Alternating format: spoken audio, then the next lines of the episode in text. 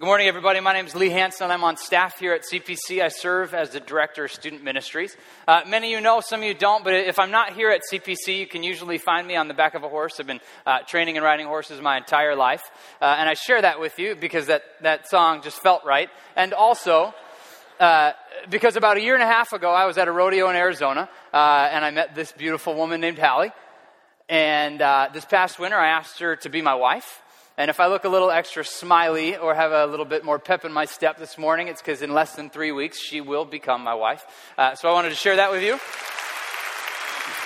You can tell by the picture, you can tell by the picture that I'm really marrying up. Uh, so I'm pretty excited about it. And uh, anyhow, I, I, look forward to uh, you actually meeting her. I wanted to in, informally introduce her to you, but I, I, do look forward to when she comes and is, is with us and that you can welcome her with warm hearts and welcome hands, as I'm sure you will. Well, uh, when I was in college, I had, a, I had a mentor, and he gave me a specific challenge. He gave me lots of challenges, but this one, this one stuck with me for some reason. Uh, he said, Lee, I'd love for you to spend a year in a book of the Bible and allow that book of the Bible to spend a year on you. And, and I did that, and I went through this book of Hebrews, and I spent this incredible journey uh, through that book, and it changed me, and it became a piece of me. And I, I love that we're actually in this series of Jonah. And that for a whole month, we're just sitting in this, this very short four chapters of this, this incredibly rich book in the Old Testament. And, and I have seen God doing awesome things in my life, and I've been hearing stories of God doing awesome things in your life. And so I get excited about it, and I hope you're excited. Uh, John Crosby has been teasing me that I somehow got the good chapter. I don't know how that works. I'm going to talk about how Jonah went to a city and told them to repent or die. And so John's either really sick or we just see things differently. a couple years ago, I was uh, driving in Eden Prairie and I was driving by the Eden Prairie Mall, and my brother and sister in law have a townhouse that's right across from the mall. And so naturally, I drove by and I, I thought of them. And I was driving, and, and it seemed as if I, I sensed God asking me to, to turn my car around and to go and, and pray for Renee. Well, Renee and Chris dated long distance, and so uh, she was in California for most of their relationship. I didn't know her all that well, and so this, this, this thought seemed kind of strange for me. I knew it was from God because it certainly wasn't from me. And, what, what you need to know is that, that Renee was pregnant at the time, and, and she had been having complications, so she was on bed rest. And, and as I pulled over, and I'm processing whether I'm really actually going to turn around, uh, God's request seemed to get a little bit more specific. It seemed as if God was saying, not just, I want you to go and turn around, knock on your sister in law's door and pray for her, but I'd like you to lay your hands on her stomach and pray for her unborn child. And I'm thinking, you have got to be kidding me. But, but in my heart, I really want to be obedient, and, I don't want to ignore when the Spirit prompts something in my heart. And, and so I, I picked up the phone after a little bit of time on the side of the road when I could breathe again, and I called Renee and I, I, made the request. And, and I don't know what exactly she was thinking as, I, as these words came out of my mouth, uh, but she allowed me in. Uh, and she said yes, and I went over, and I did, in fact, lay my hands on her stomach and pray for my nephew, who I now know as Aiden. And, and why that story is relevant this morning, why that story I, I think is important to us, and how it relates to Jonah, is I think often God gives his people a word. God gives us words that, He would desire that, that we would maybe even perhaps speak to somebody else.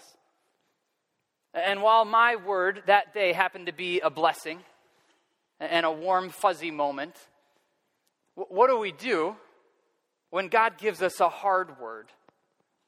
How do we respond when God might call us into a relationship or a scenario or a situation where we're going to have to say something really difficult to somebody? I tend to be a little bit more truthful and blunt. And so often I've tried to enter into these conversations and I've left feeling a little bit like this that maybe not everything that comes into my mind needs to actually come out of my mouth. Have you ever felt that way? That not necessarily everything that's in your mind needs to actually come out of your mouth. And as I think about that story with Renee, and I think about Jonah and the Ninevites, it also stuck out to me that, that sometimes God's going to call you to be the one speaking that truth. Sometimes God's going to ask you to be his messenger. And we're going to talk about that, but I also want to talk about what happens when we're on the other side of that story. What do we do and how do we respond when someone comes into our life And someone might speak a hard truth to us, whether it's about a, a, habitual sin pattern or a destructive behavior that's, that's seeping and leaking out to everyone around you. Because I, I really believe this. If we're going to be the body of Jesus Christ, if we're going to be God's hands and feet, and we want to love people the way that Jesus did, we have to be willing to engage with people in this way. A prominent Christian psychologist, Dr. Henry Cloud, says that people are God's plan A.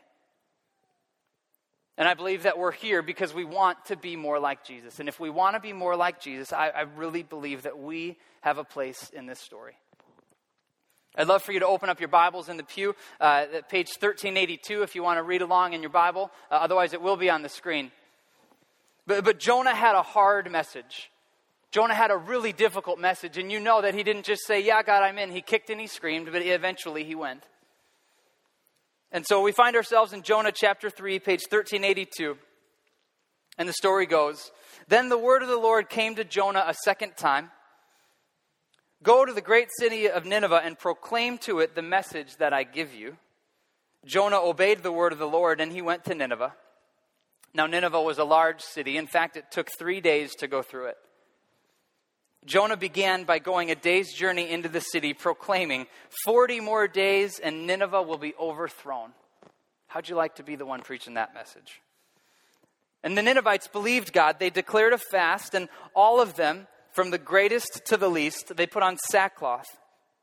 When the news reached the king of Nineveh, he rose to his throne, took off his royal robes, covered himself in sackcloth, and sat down in the dust. Then he issued a proclamation in Nineveh By the decree of the king and his nobles, do not let people or animals, herds or flocks, taste anything. Don't let them eat or drink, but let the people and animals be covered in sackcloth. Let everyone call urgently on God. Let them give up their evil ways and their violence because who knows? I love that. Who knows? God may yet relent with compassion and turn from his fierce anger so that we will not perish. When God saw what they did and how they turned from their evil ways, he relented and did not bring on them the destruction that he had threatened. Now, picture this story. And picture the conversations that you may feel like you've been called into or, or, are being called into, and, and how, how daunting that might feel to have a conversation with probably one or two people. Jonah went to a city so big, so large, that it took him three days to walk through with a really tough message. One thing about this story that's interesting to me that I think has to be our starting place it has to be where we operate out of in this specific conversation of, of speaking hard truth and receiving hard truth. And it's a very simple idea, but it's very profound. And that idea is this that God has standards, that we serve a holy God that has a better way of life for us. And that same God that, that has these standards, he says that we all fall short. And if we all fall short, how many is all? That's everybody. And it's important to understand because if we don't understand that we fall short, if we don't understand that we have sin in our lives, we're not going to understand when someone calls us out on it. And we're not going to be the types of people that are alert to see the sin and brokenness in the world and respond to it. And so before we can go any farther, we have to acknowledge that, that we're broken, sinful people and that that's okay. I don't applaud it, I'm not excited about it, but it's just our reality. You know, John Crosby shared last week that human brokenness leads to pain and that pain has consequences. And he also shared that, that these storms that we go through in life, we don't go through them alone. And if those things are true, then our pain and our consequences don't just affect us, it leaks out into our relationships and our families, our workplaces, and even our church. Paul urges the Ephesian church, he says that he calls them, he says, I want you to speak the truth in love so that we might grow up into the fullness of Christ. Not speak the truth so that you can prove a point or call someone else out on something, but he calls us to speak the truth in love so that we might actually grow up into mature, functioning Christians just like Jesus. And I don't know about you, but that's what I want. And that's what I want for you. And so, I want to start with something that might make you feel a little uncomfortable, and I'm totally okay with that. I want everyone to raise their right hand. Raise it. There you go. And repeat after me I fall short. And I am broken. See, it wasn't so bad, right?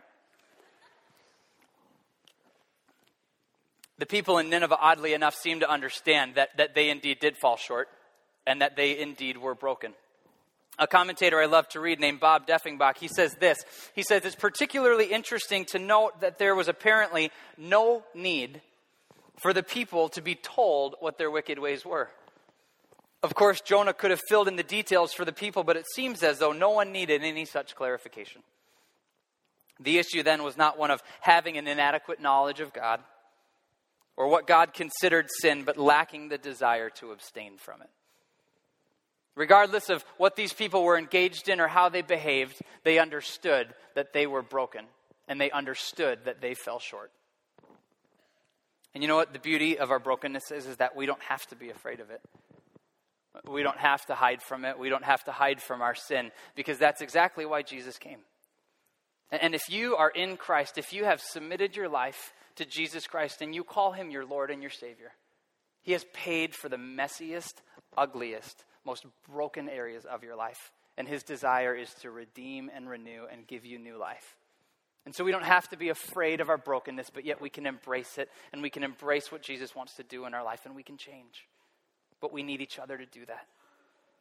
God uses Jonah in his brokenness, a broken man, to bring hope to a very broken and dying world. And Jonah didn't necessarily do it with a joyful heart or a great attitude, but he went anyways.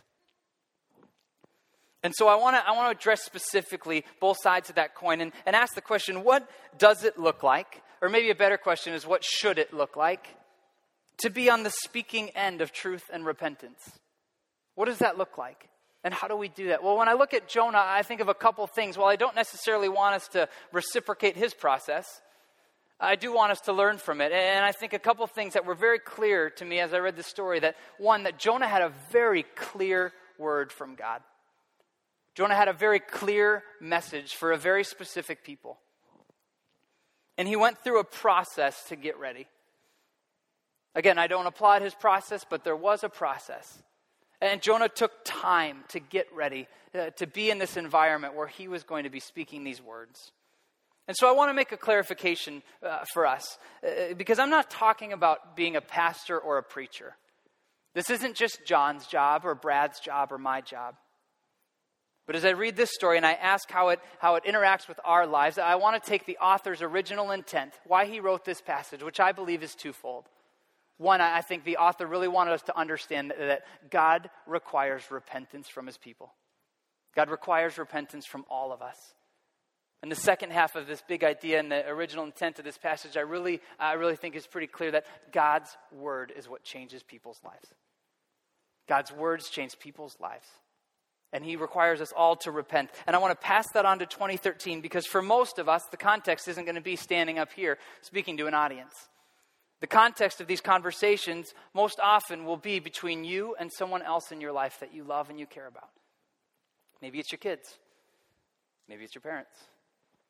Maybe it's your coworkers or your wife or your, your boss, or whoever it is. That's probably going to be the conversation that you're going to be having and called into. And so, how do we do that? How do we say this way leads to death with the heart of God, not wanting people to die, but wanting people to experience life? a very successful uh, athletic clothing company called Lululemon, uh, they've rephrased this idea that I love. Because I think we have such a negative connotation about how these conversations happen. And we have bad tastes in our mouth from how they've happened to us in the past, and we carry, we carry those things. And Lululemon has branded this uh, idea of having hard conversations, and they, they say, we want to be willing to have the real conversation. I love that. I want to be willing to have the real conversation. Let's talk about what's really going on. You know, often in our lives, I think why it's such a negative connotation is that in our lives, we make people really, really big. People are big in our world, and God is small. Sometimes we care more often about the ramifications of a conversation about our job or our career than we do about telling the truth.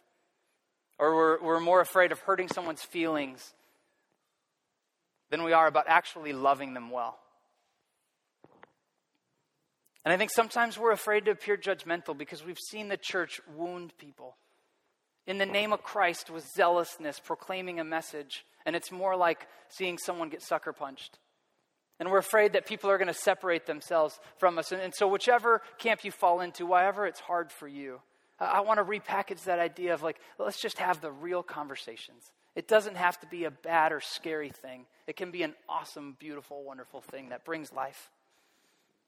And so I don't have an ABC process, which is funny because I do have three points, but I, I, have a, I have more of a guideline for you of, of how do we do this well.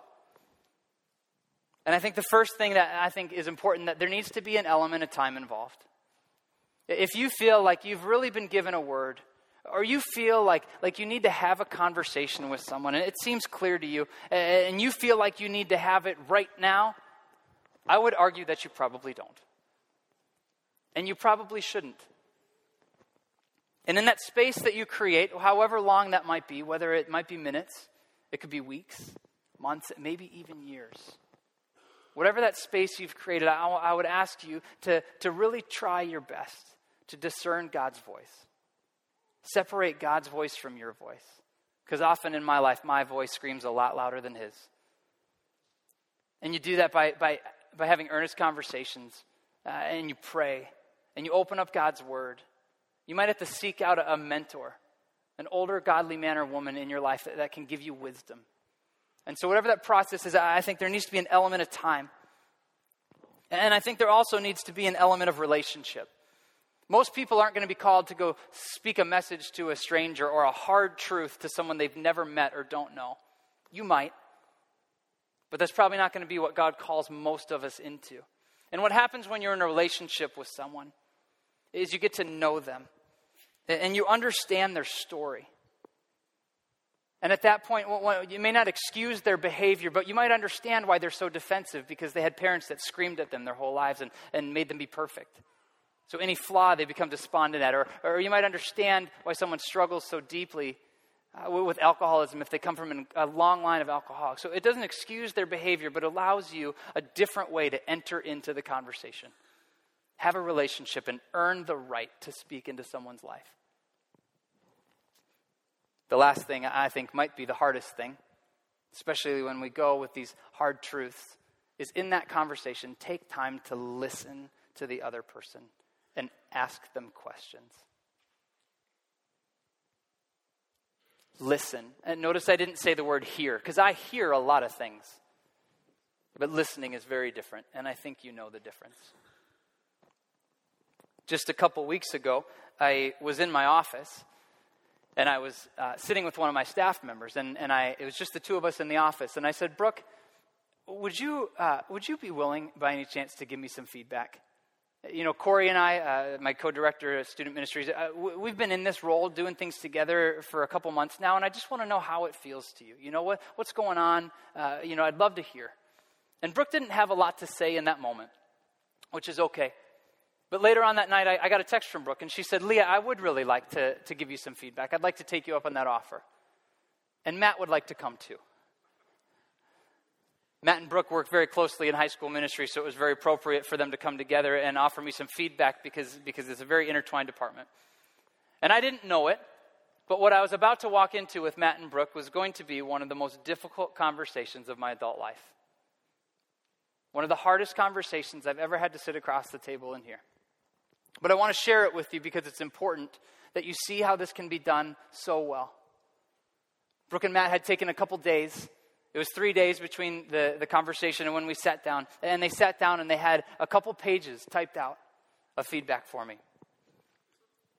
So they had well thought out thoughts. They had processed. They had prayed over this document. They had set up a time and a space so it didn't happen on a whim. And they came over to my apartment and we stopped and we prayed.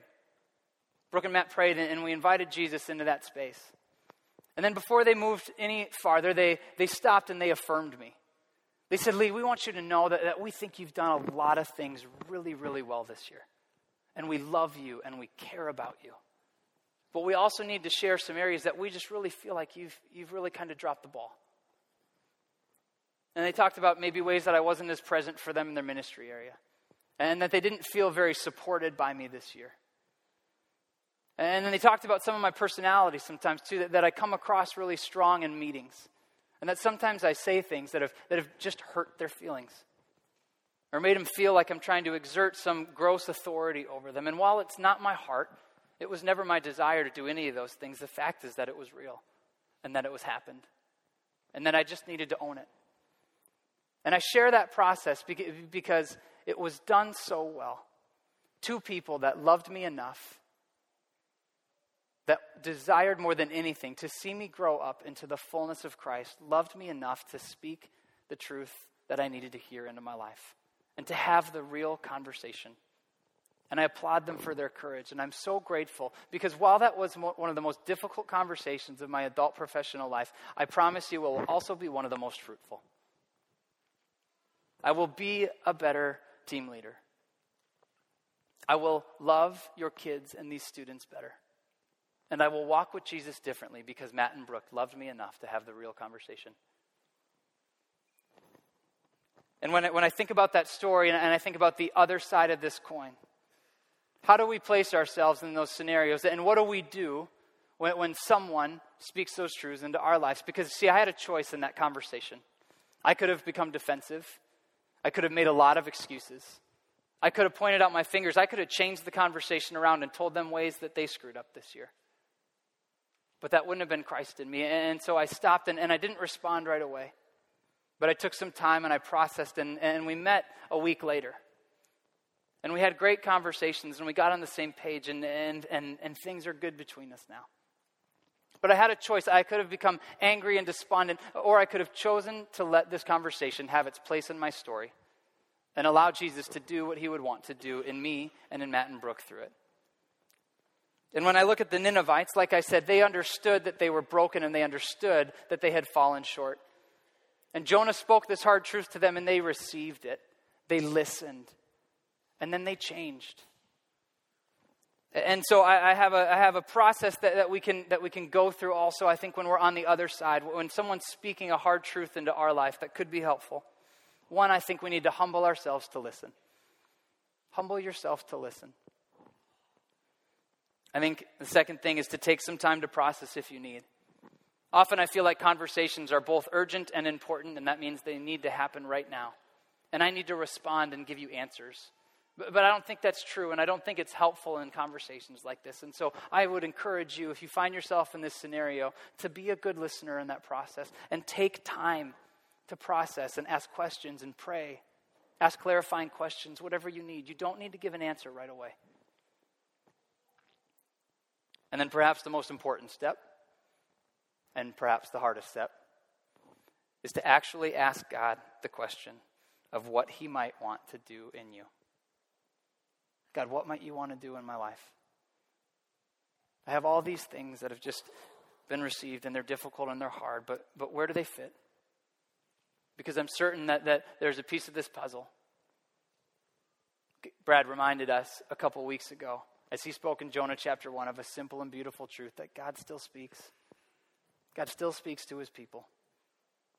And I believe that if we earnestly place ourselves in an environment where we ask God the question, What might you want to do in me? that he will answer.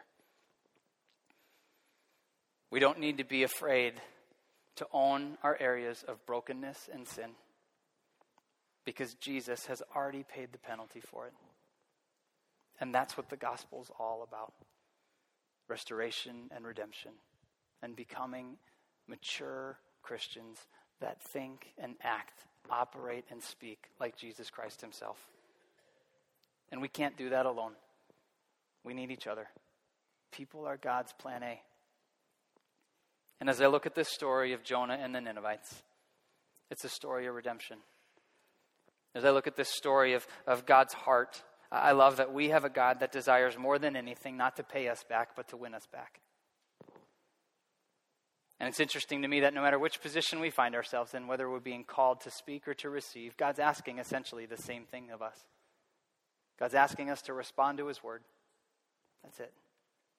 Whether you're speaking or receiving, God's simply asking you to respond to His word in your life. And that's what changes people. And that's what makes us like Jesus. And so, my hope for us is that we would be the types of people that are willing to have the real conversations. Conversations with the heart of God that say, this way leads to death, but there's a better way. And that we would be the types of people that allow hard truths into the broken places of our lives and have the courage to let Jesus redeem, restore, reclaim, and renew so that we might be bearers and bringers of good news and life everywhere we go. Amen.